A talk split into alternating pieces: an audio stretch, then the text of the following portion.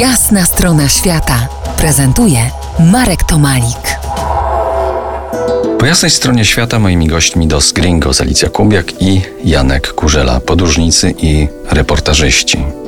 Rozmawiamy o budzącym kontrowersję Dubaju, jak niektórzy twierdzą, nowej stolicy świata. Czy ta stolica ma największe na świecie lotnisko i najdroższe na świecie auta? E, lotnisko nie jest największe na świecie, ale jest na trzecim miejscu. Mm, Rocznie obsługuje około 100 milionów pasażerów.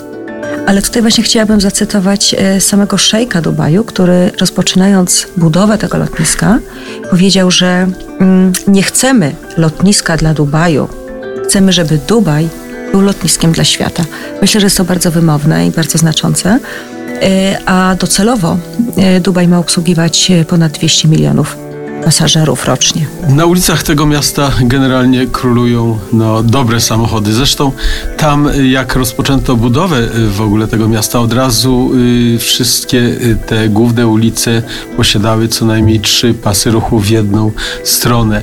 Tam nawet na taksówkach jeżdżą no, samochody luksusowe, Toyoty Avensis czy Toyoty Lexusy. Ponadto co róż widać te sportowe auta Lamborghini, Porsche, Ferrari. Z tym, że trzeba powiedzieć, że tam w tej chwili te drogi są bardzo bezpieczne, gdyż co chwilę jest radar.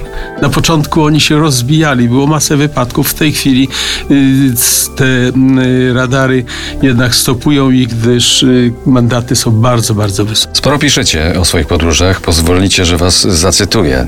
Tymczasem Dubaj to przede wszystkim pustynia, beduini, ich namioty, wielbłądy, sokoły i niezastąpione saluki.